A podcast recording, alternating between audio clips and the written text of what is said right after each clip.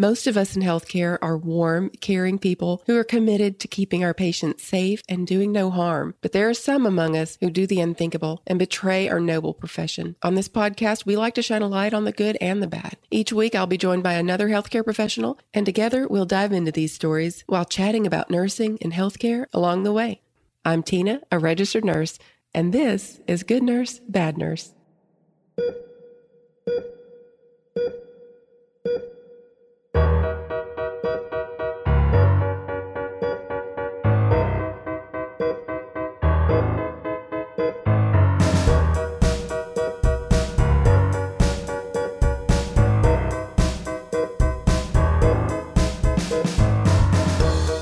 Hey everybody, this is Tina again with Good Nurse, Bad Nurse. Welcome back to another episode.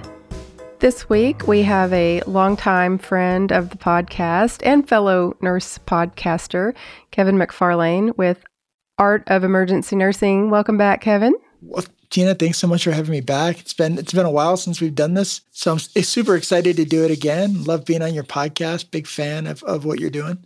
Thanks for having me on. Absolutely. It's always good to have you on.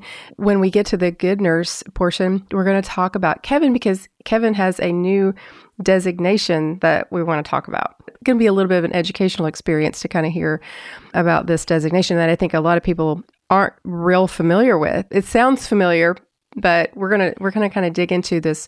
It's a fellow designation, right, Kevin? Yep, absolutely. But of course, we're going to start off with our bad nurse story, which this week is actually a doctor. And it's funny, I was telling Kevin before we started the show, I thought I had already done this story. I've done that before to myself where I was like, wait, I already did this story. And then I went literally back through my episodes and was like, well, no, I guess I haven't done this story, but I was very familiar with this story. But some of these bad doctor stories all sound kind of the same, you know, and then like, isn't that something? Here's a doctor and he killed somebody and here's who he killed. And, you know, some of the details change, but some of them sometimes, you know, sometimes sound a little similar. And some of these stories are going, you know, they are going to sound familiar when, you know, there's a theme, I guess, that follows along, and this one definitely follows a sort of domestic theme that we've seen, unfortunately, a trend. I have no idea why. It's kind of baffling when you think about some of the things people do. Did you know that you don't have to go all across the country to be a travel nurse? You certainly can, but you don't have to. I literally took an assignment that's an hour and a half away from my house, and I love it. I can stay in a hotel room if I want, or I can drive back home. So it's the best of both worlds for me. For my next assignment, we're going to get a cabin in the mountains that's about 2 hours from our house, so it'll really be like a little getaway. Also, one of my really good friends is going with me so we can share expenses. You guys, even if you're just a little curious about travel nursing, go to trustedhealth.com/goodnurse and fill out a profile so you can see what kind of jobs are out there and what they pay. Go to trustedhealth.com/goodnurse and fill out a profile. This is a story of Dr. Martin MacNeill. We're going to start by talking about his wife, Michelle. Michelle MacNeill's life story kind of reads like a modern day tragedy. By betrayal, deception, and ultimately an untimely death that shattered the facade of a seemingly perfect family. She was a mother of eight. Every time I saw that, I would be like, that can't be right. Nope, she was the mother of eight. Her life, though, came to an abrupt and mysterious end in 2007, igniting a complex investigation that would eventually expose the dark secrets of the man she once loved and trusted, her husband, Martin MacNeill. Her early life was one marked by her faith and commitment to family. She met Martin MacNeill at a Mormon singles event, and they soon married when she was only 21 years old. Together, they built a life that, on the surface, appeared enviable. 4 biological children, followed by the adoption of 4 more. To have 4 children and then adopt 4? Could you imagine? Like, the size of your heart you have to say, hey, you know what, I already got 4 of my own, but we have room for more. Come on. I think it's amazing. I don't know. It really says something about her. Impressive. And yeah, definitely her commitment to family and how much she loved children. I think it's amazing. definitely a testament to at least her willingness to open her heart and home to those in need. Martin had some pretty impressive credentials. He was a doctor and a lawyer. That is impressive. I've actually had a doctor on the show before. That was both a doctor and a lawyer. He was a neurosurgeon and then became an attorney. That's somebody who's just addicted to learning, I guess. Addicted to credentials or something. I don't know. Because like you're a doctor and a lawyer. Like why? Like what's mm-hmm. But you know. Yeah, and the neurosurgeon that I had on, he's fantastic. He helps people who are in the medical, in like doctors who get into legal issues, and if you're a doctor and you understand all of the medical side of things, and then you become an attorney, imagine how great of an attorney you would be. Oh, you'd be the perfect attorney for like malpractice, right? Exactly. That's exactly right. So he was the patriarch of what seemed to be an idyllic, close-knit family. However, beneath the veneer of their family life were currents of control and manipulation. He exerted a considerable amount of influence over Michelle, an issue that became painfully evident when Michelle confronted him over a suspected extramarital affair. Here she goes and confronts him, thinking that he's having an affair. After this confrontation, that Martin persuaded Michelle to undergo facelift surgery, a procedure that she had no intention on her own. It would have never occurred to her to do. So she approaches him and says, "I think you're having an affair," and somehow he turns that into a conversation about improving her appearance. Like, well, maybe I wouldn't have an affair if you were prettier. Like that's exactly what it sounds like. Some kind of backhanded way, or some passive aggressive way of saying, yeah. The manipulative person that would be like, "I'm not having an affair, but you know what? You could maybe improve a few things to make sure I don't have an affair." That's just red flags all over the place.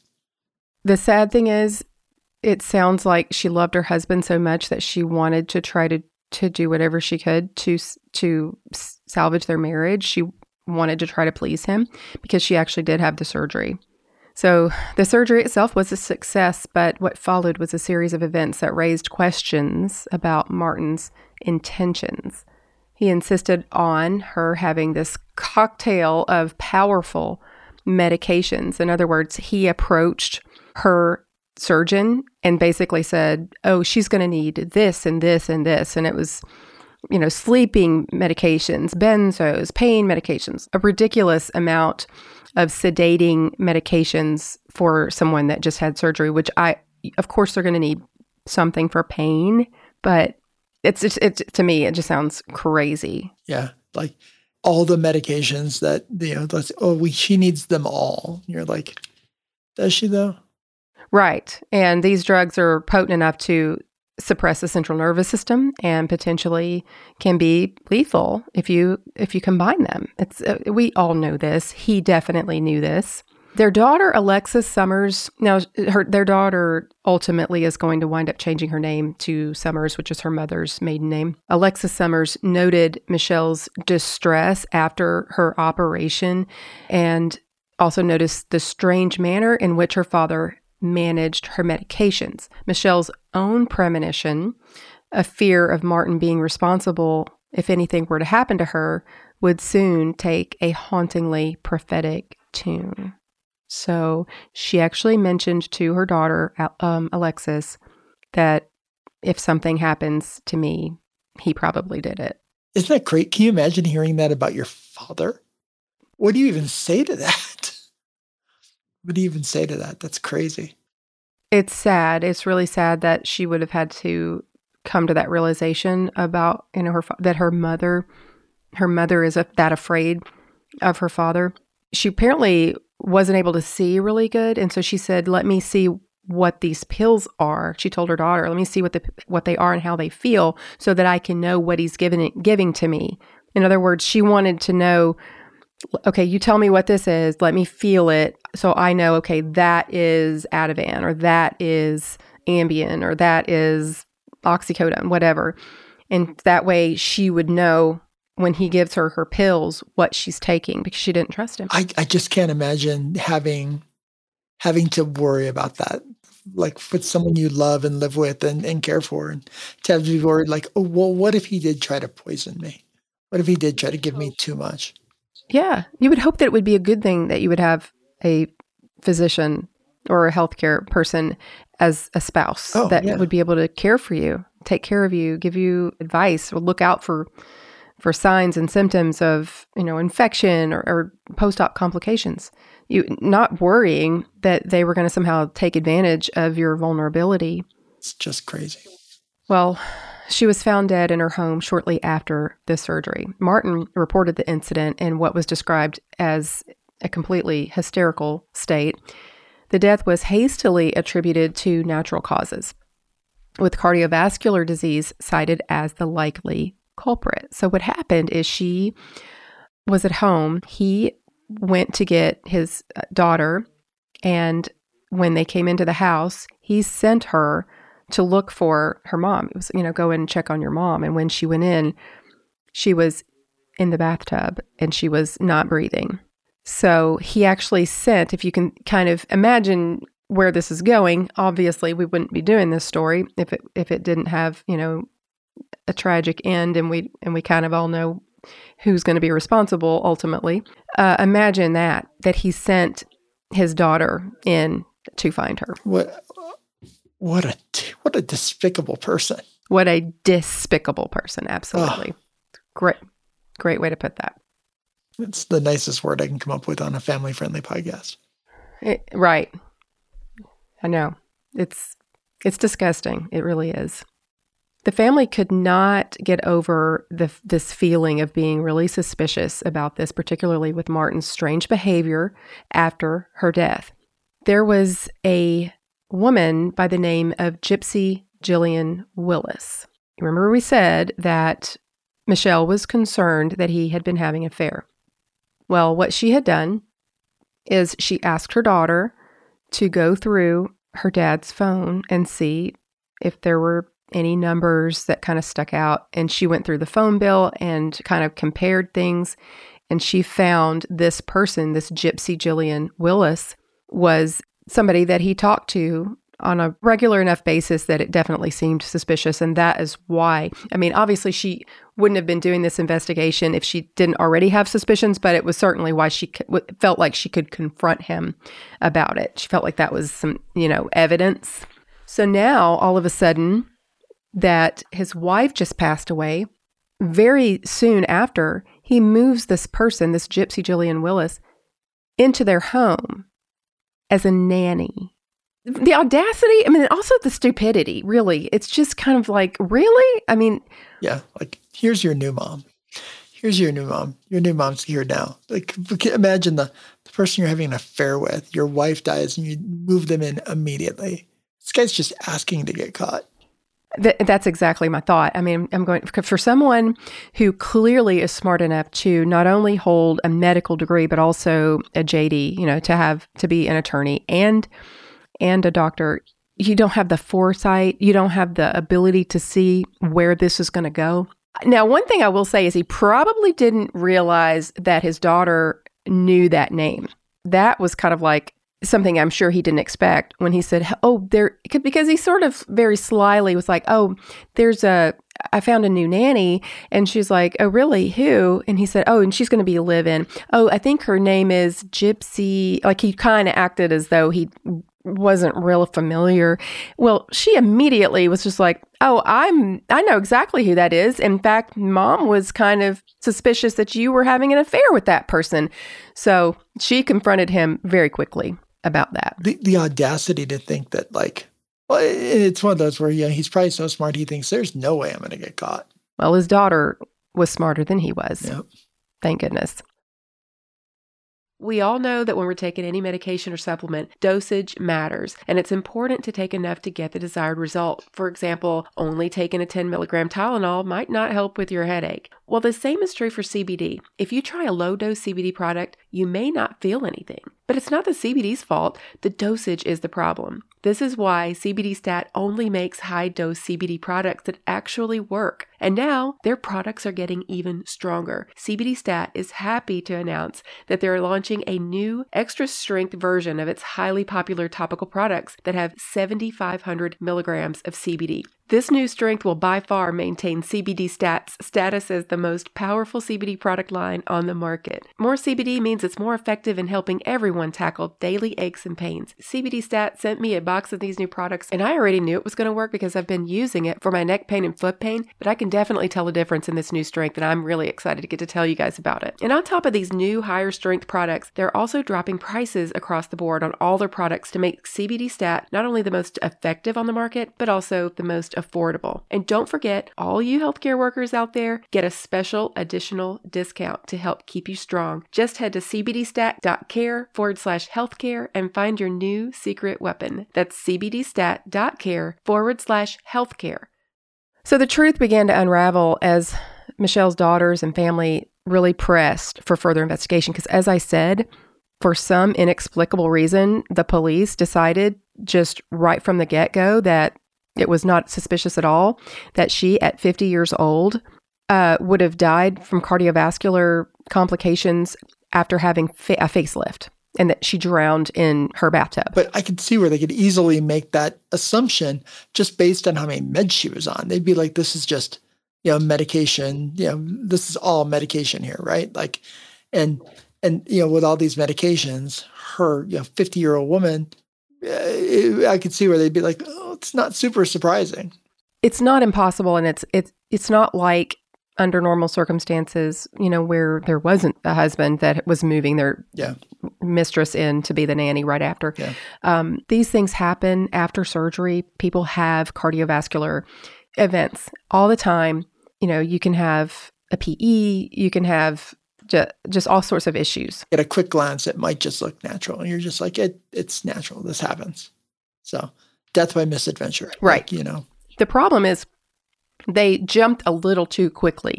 It was just like, well, okay, there. Yeah, I just hate the husband says it's an accident. I guess it's an accident. And they didn't really, well, the family was having none of it. The daughters and the family, they were going, no, this is way too suspicious. And they pressed for further investigation into the strange circumstances of her death. Investigators Doug Whitney and Jeff Robinson revisited the case, revealing a pattern of fraudulent behavior in Martin's past, including the identity theft of one of his adopted daughters. Wow. Apparently, after her mother passed away, he sent one of his adopted daughters overseas to visit, and then didn't provide a way for her to come back. She was only supposed to be there for a limited amount of time, and essentially was trying to abandon her there, and then took on her identity in order to, for financial gain, basically. Wow. So, yeah.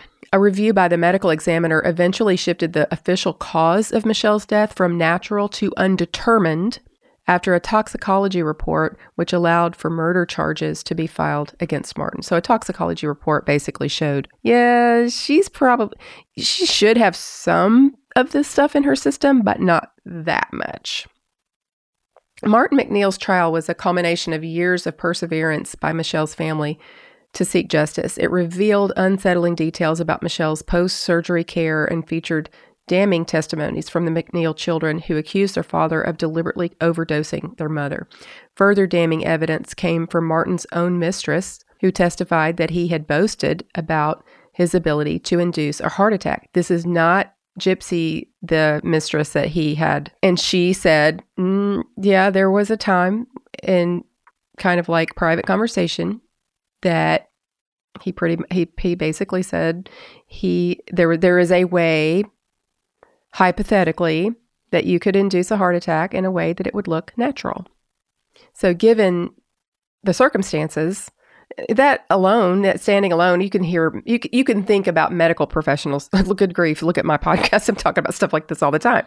So people talk about things, and there's nothing in and of itself, that conversation would not be suspicious, but you pile all this stuff together. And that's what prosecutors do, right? They build a case. So you have this piece of circumstantial evidence and this piece of circumstantial evidence and this piece.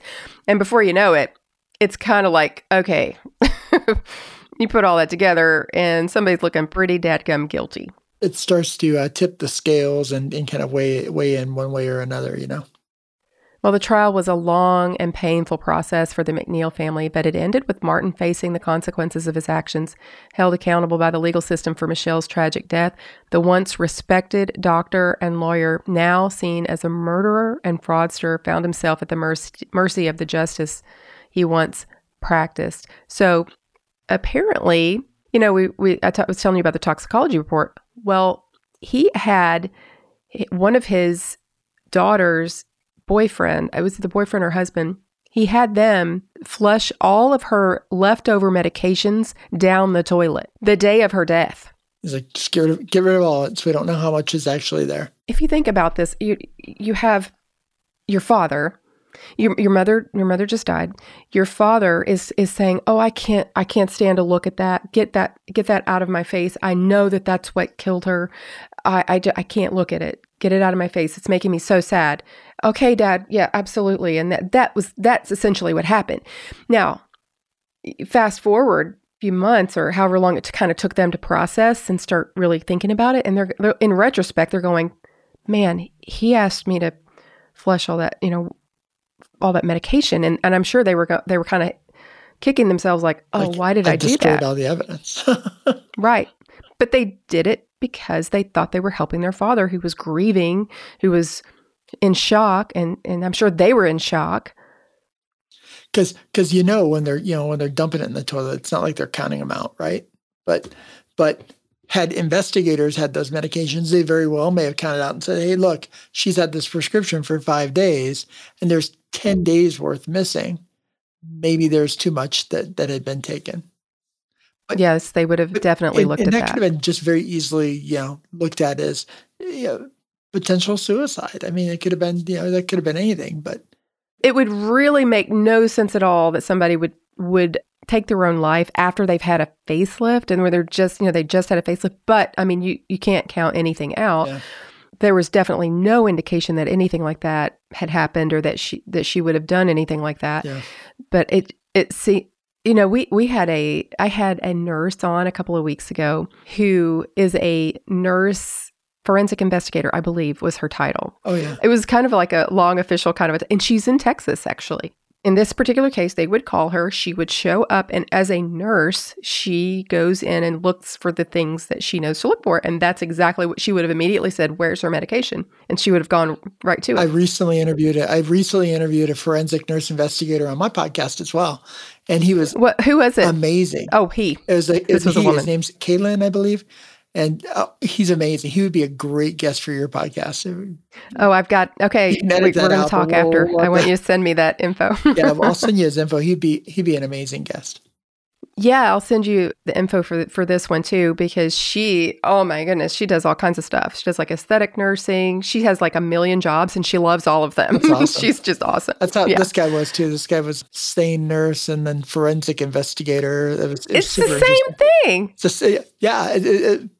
I'm sure they'd probably be like two peas in a pod. This guy was out of somewhere in the Midwest and like big social media presence with this guy and very involved in forensic nursing and just the personality, like interesting personality. You would love this guy. He'd be a great guest for your show. Yeah. So. Oh, absolutely. The girl that I'm talking about, she has a podcast called Pushing Up Lilies. Oh, where she talks about all these different cases. Yeah, it's really good. I'm gonna check that out. So, isn't it interesting? I love talking to all these different nurses and finding out all these different jobs, positions, fascinating roles that we can do. It's amazing. Like there's so many things we can do as a nurse that are like not bedside. Yeah. And they're all, it's all fascinating stuff. Michelle's life, so full of potential and kindness, was cut short by the one person who would and should have protected her above all others. Her death and the subsequent revelation of the circumstances surrounding it left the MacNeill family in pieces, their trust irrevocably broken. Yet in their relentless quest for justice, They honored Michelle's memory and ensured that her story would not be forgotten. They have gone on to tell her story in interviews. There was a really good Dateline episode done where they interviewed Alexis and I believe her sister as well.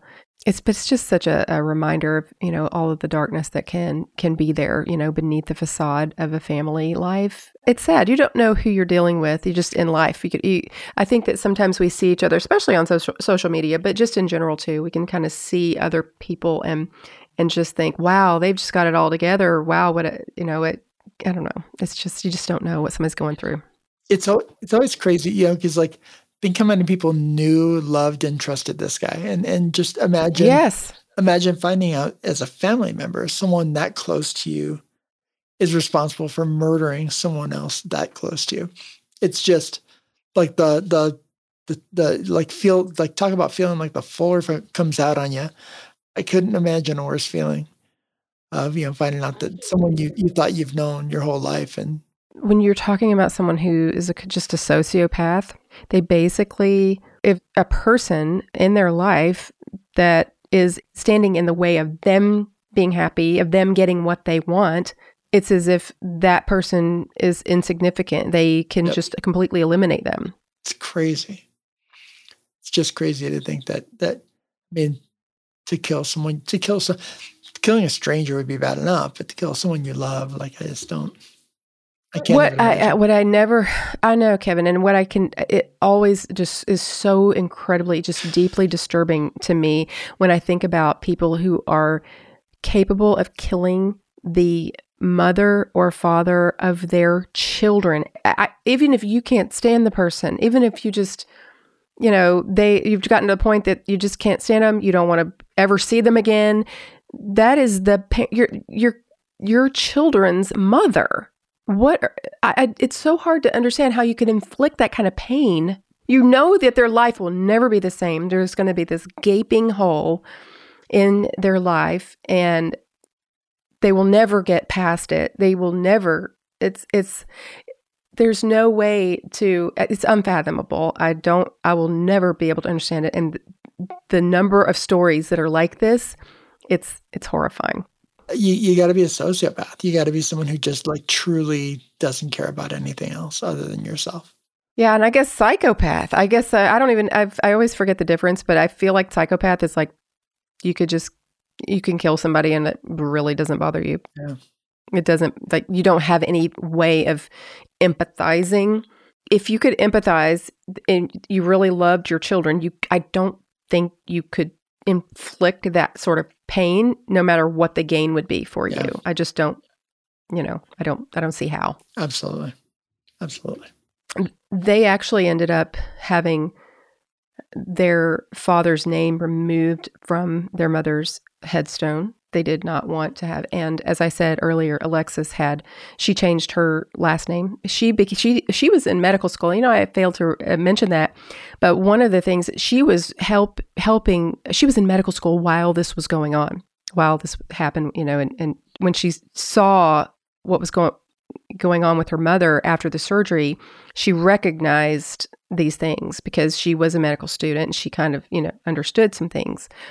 She did go on to graduate from medical school and she became a doctor. And she did not want her name in any way associated with her father. She just wanted to be completely severed from him. Yeah. I can imagine. I thought so too. So, what a terrible story. As I always try to look for things that we can learn, you know, the light that we can kind of bring. It's so hard to find sometimes. And in a story like this, I don't even know what in the world it would be, because you can't, sometimes it's unavoidable to come in contact with people who are like this. Martin MacNeill, they are very manipulative. They come across, they're so charming. They can be so likable and lovable, even though they don't have the capacity to love someone else. They are very charming. They know what to do. They know what to say to have people all around them just love them. And it seems to be a trait with people who are like serial killers. You always hear like people say about serial killers, like, oh, nice guy. Yeah. Everybody loved him. The one and only like like truly like evil person that I've taken care of in my nursing years. He was there. He was in custody. They were worried he was trying to break out of jail. And the corrections officers that was there was like, understand, this man is charming. He's nice. He's sweet. He's kind. Do not let your guard down. And I was like, Roger that. Got it. And he was nice. He was kind. He was charming. He seemed like a really nice guy. Very friendly, very charming, but just a stone cold killer. I'll never forget because what they thought, they actually thought he was there trying to escape. And he came to the hospital for medical care, and they thought this was an escape attempt because he had already escaped once. And they were on guard, and they were like, be careful. Don't trust this guy for even a second. Like, just assume he is out to hurt you, because that's what we're assuming, he's out to hurt you. So a little intimidating when you're like, now go take care of that guy. So, yeah. Good luck. Be careful. Let me know how it goes. Don't get too close with that needle. Yeah. They were, yeah, he was, and again, nice guy. Nice guy. Seemed like a nice guy. I mean, wasn't a nice guy, but. So I have to tell you guys about an experience I had with a nursing student. So, you know, I've been doing travel nursing. Well, this hospital where I'm at has a lot of LPN students doing their clinicals there. So one of them was following me around one day, and she noticed my stethoscope. And of course, y'all know the Eko technology company that sponsors our podcast. They teamed up with Littmann to make the stethoscopes to beat all stethoscopes, the 3M Littmann Core digital stethoscope. And this is the one that I use now. So she said, oh my gosh, I've been wanting to try one of those. So of course I let her use it, and she just could not stop talking about it for the rest of the shift. It was so cute. She was like, you know, I can't hear anything with my normal stethoscope because I have tinnitus. And so she was so excited because she could actually hear what heart sounds were supposed to sound like. She said, I'm going to ask for one of these for graduation. And I was like, yeah, you definitely should.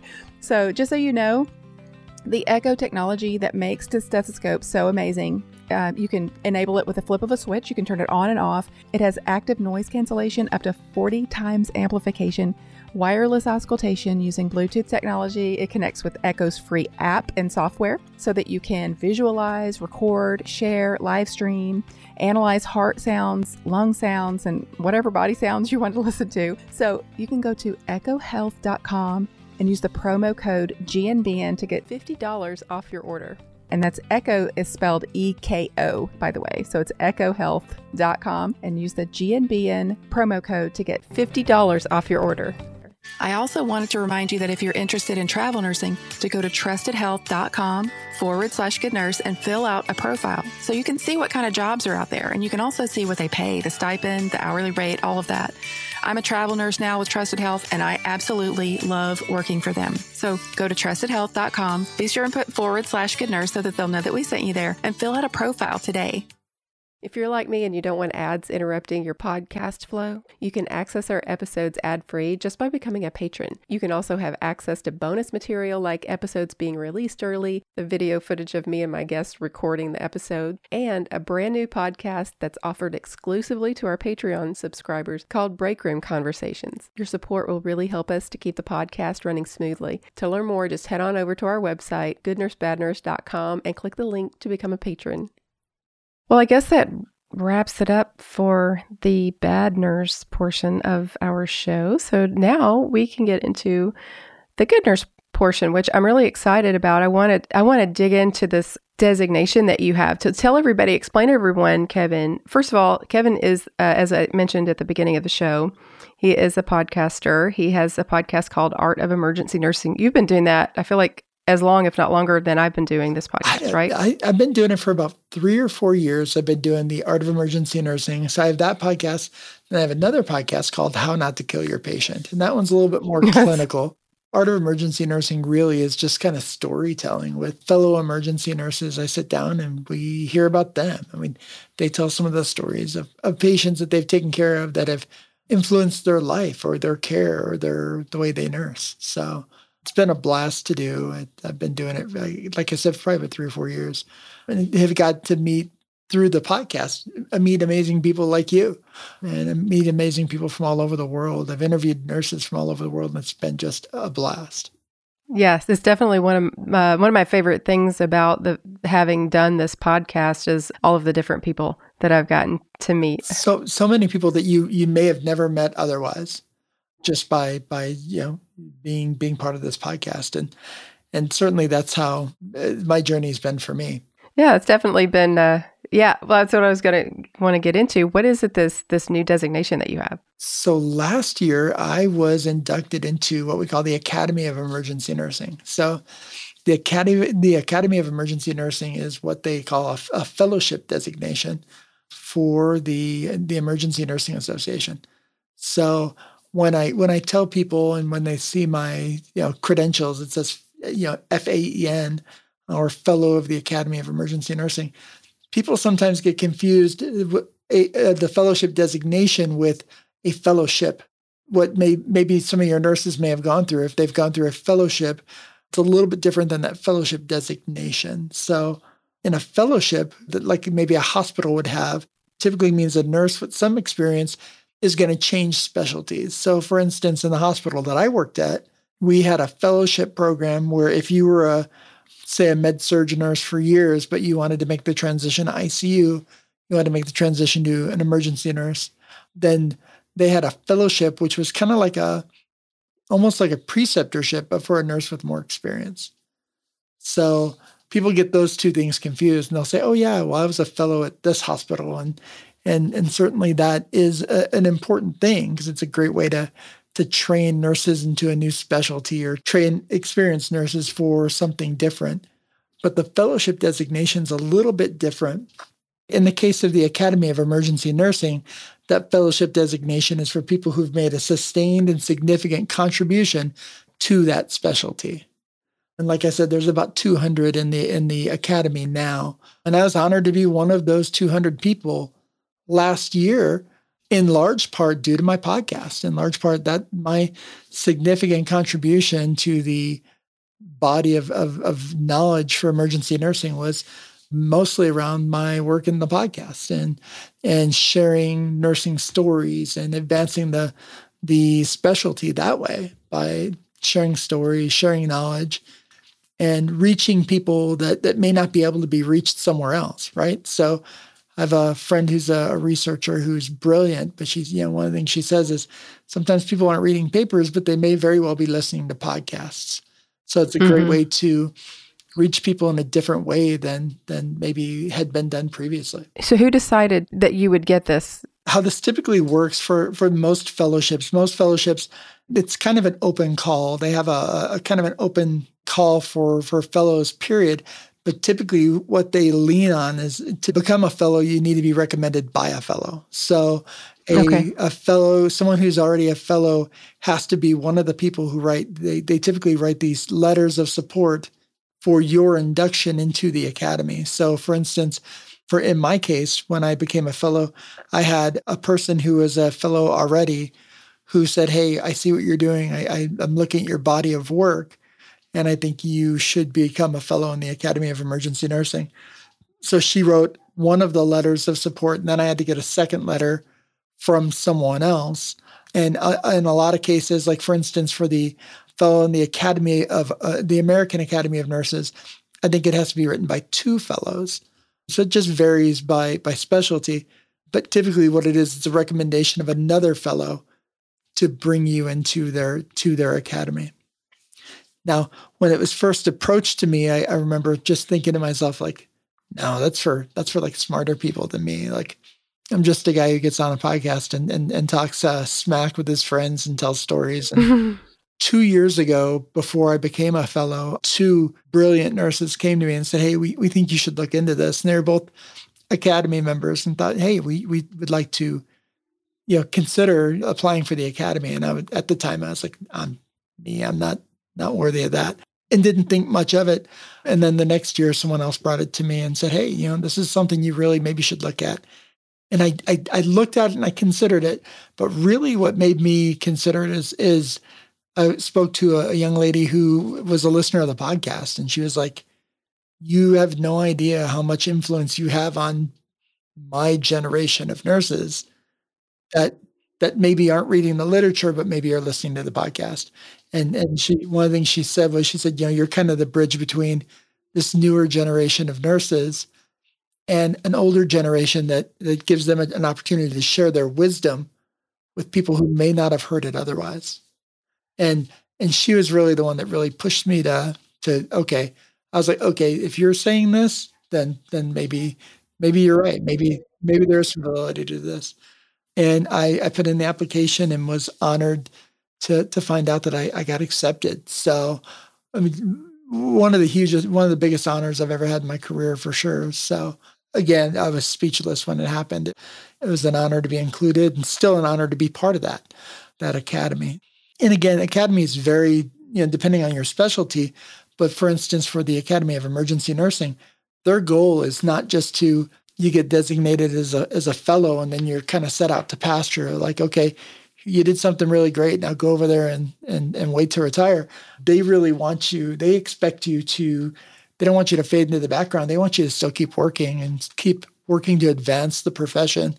And then they give you opportunities to do that. So I've had the opportunity this year to participate on a work group with other academy members and start looking at different processes and different things in emergency nursing that maybe we could weigh in on or give some opinion on, which has been just a huge honor. So it's been a lot of fun. It's been an exciting group to be a part of. And I look around the room and we have a meeting once a year, and I look around the room and I think to myself, like, some real heavyweights in this room here. And I look around and think, wow, amazing authors and people who've, really made a huge impact in the specialty of emergency nursing.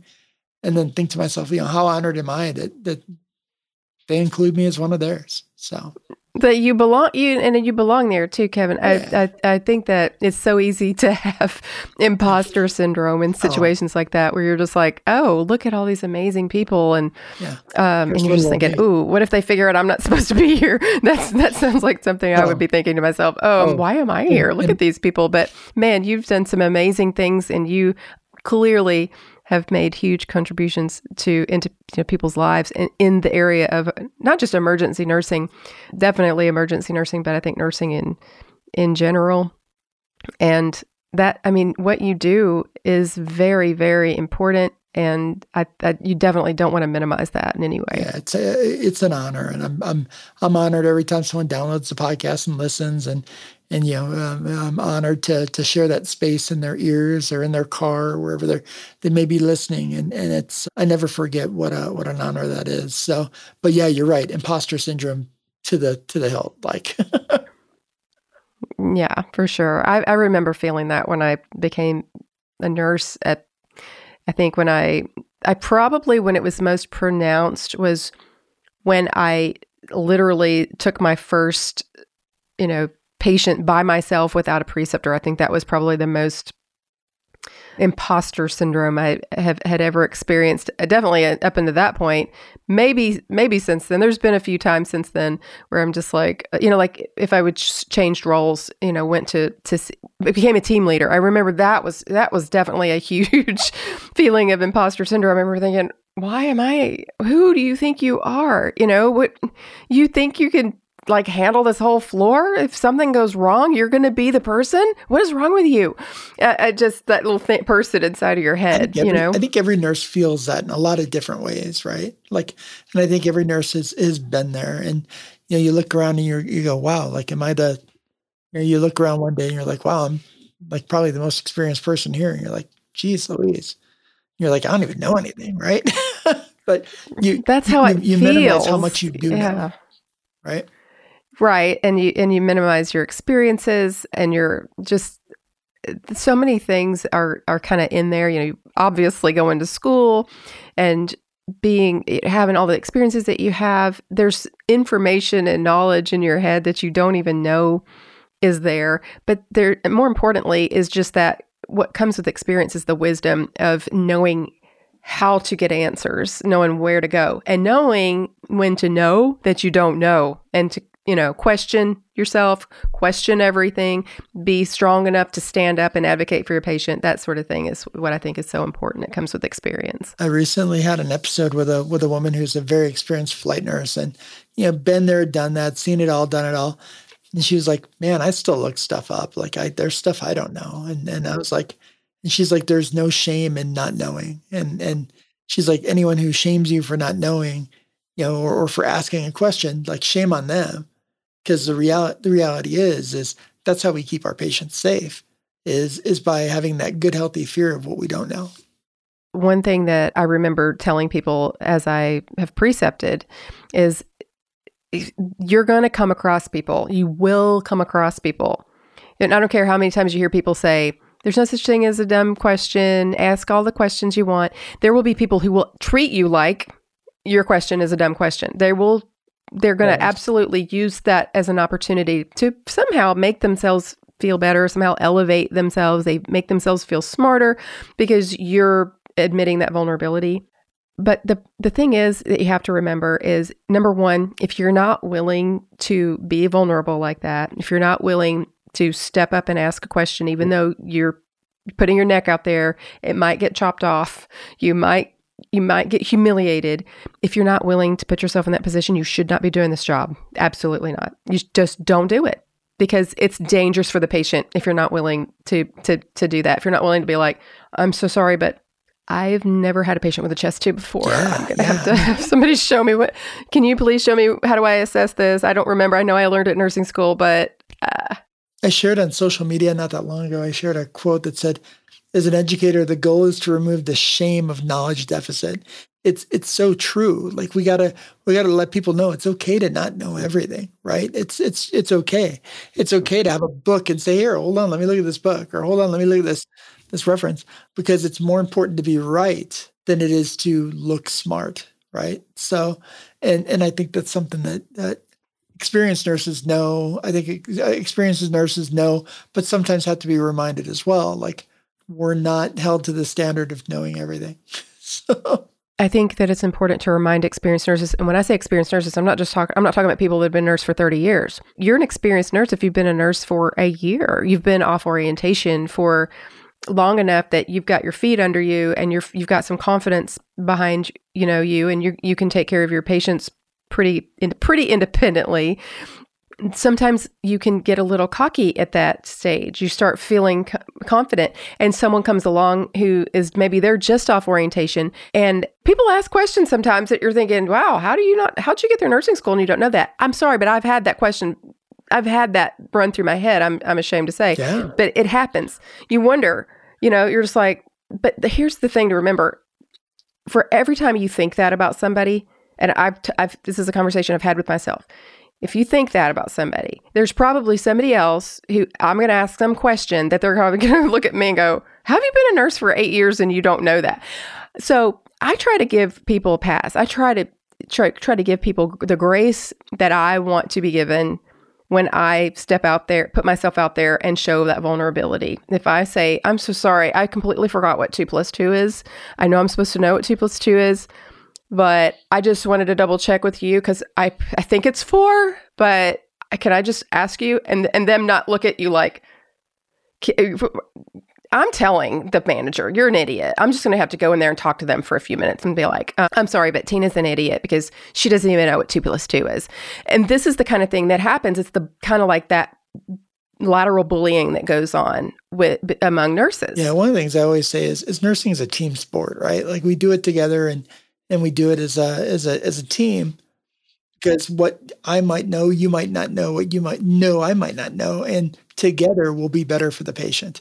And together as a team, we'll know more together, where we can care for those patients that we're looking after. And the patients that we're looking after deserve that much. They deserve us to be good and be good stewards of that knowledge and that care. So it's, you know, it's always a team effort. One of the things I've always appreciated with the doctors I've worked with, you know, anytime you're in a code or something, oftentimes the doctors will say, okay, I'm out of ideas. Does anyone else have an idea? And kind of look around the room and say, anyone else have an idea? That's something we want to try. And if not, then we're going to call this one. And it's humbling because someone may pipe up and say, hey, well, what about this? And they'll be like, let's try it. Yeah, let's try it. Let's see what happens. And even if the doctor is like, I may have ruled that out based on this, it's team effort. Let's do it. Let's try it. So, you know, none of us are doing this alone. None of us are doing this in a vacuum. So, yes, if we kind of are looking at it like that, like don't use each other to, you know, don't step on other people to elevate yourself. For one thing, I feel like if you don't do that, if you just do your job to the best of your ability and speak up when you need to speak up in certain circumstances, advocating for your patient and doing your job well, you're going to stand out. You will stand out just anyway. You don't have to step on someone else to elevate yourself. You will stand out. Another thing is if you try doing that, if you try to step on other people, a lot of times people can see right through that. And you're, instead of making yourself look better, you're just kind of like, people are feeling sorry for the other person and looking at you like, oh my gosh, yeah, are you really that person? I always think to myself, oh, I didn't know they were insecure. Oh, okay. Oh, good. You're like, okay, well, they're insecure too. Me too. I like, yeah, but I'm willing to show that. I'm not gonna try to hide that. But again, we're all in this together, and the better we can take care of patients all together as a team, I don't have to have all the answers. Exactly. Well, Kevin, thank you so much for coming back on the show. I always enjoy having you. Oh, my pleasure. It's great to be on here with you, Tina. I really appreciate you taking the time to let me hang out with you and say hi to your audience. And I appreciate them and appreciate you. And remind everybody where they can find your podcasts again. Art of Emergency Nursing is my podcast, where it's kind of me just interviewing nurses from all over the world. And then the How Not to Kill Your Patient podcast is a podcast I do with an amazing nurse researcher named Lisa Wolf, who is brilliant. And it's a little bit more clinical, a little bit more focused on kind of triage and the initial assessment of patients. They're both a lot of fun. Wonderful. Awesome. And of course, you guys can find me at goodnursebadnurse.com. You can email me at tina@goodnursebadnurse.com. I always enjoy hearing from you guys, your stories. I've been getting some really good stories from people. I just love it. I love getting emails from people. And we're on social media at Good Nurse Bad Nurse as well. And of course, before we leave, I always have to remind you, even if you're a bad girl or a bad boy, be a good nurse.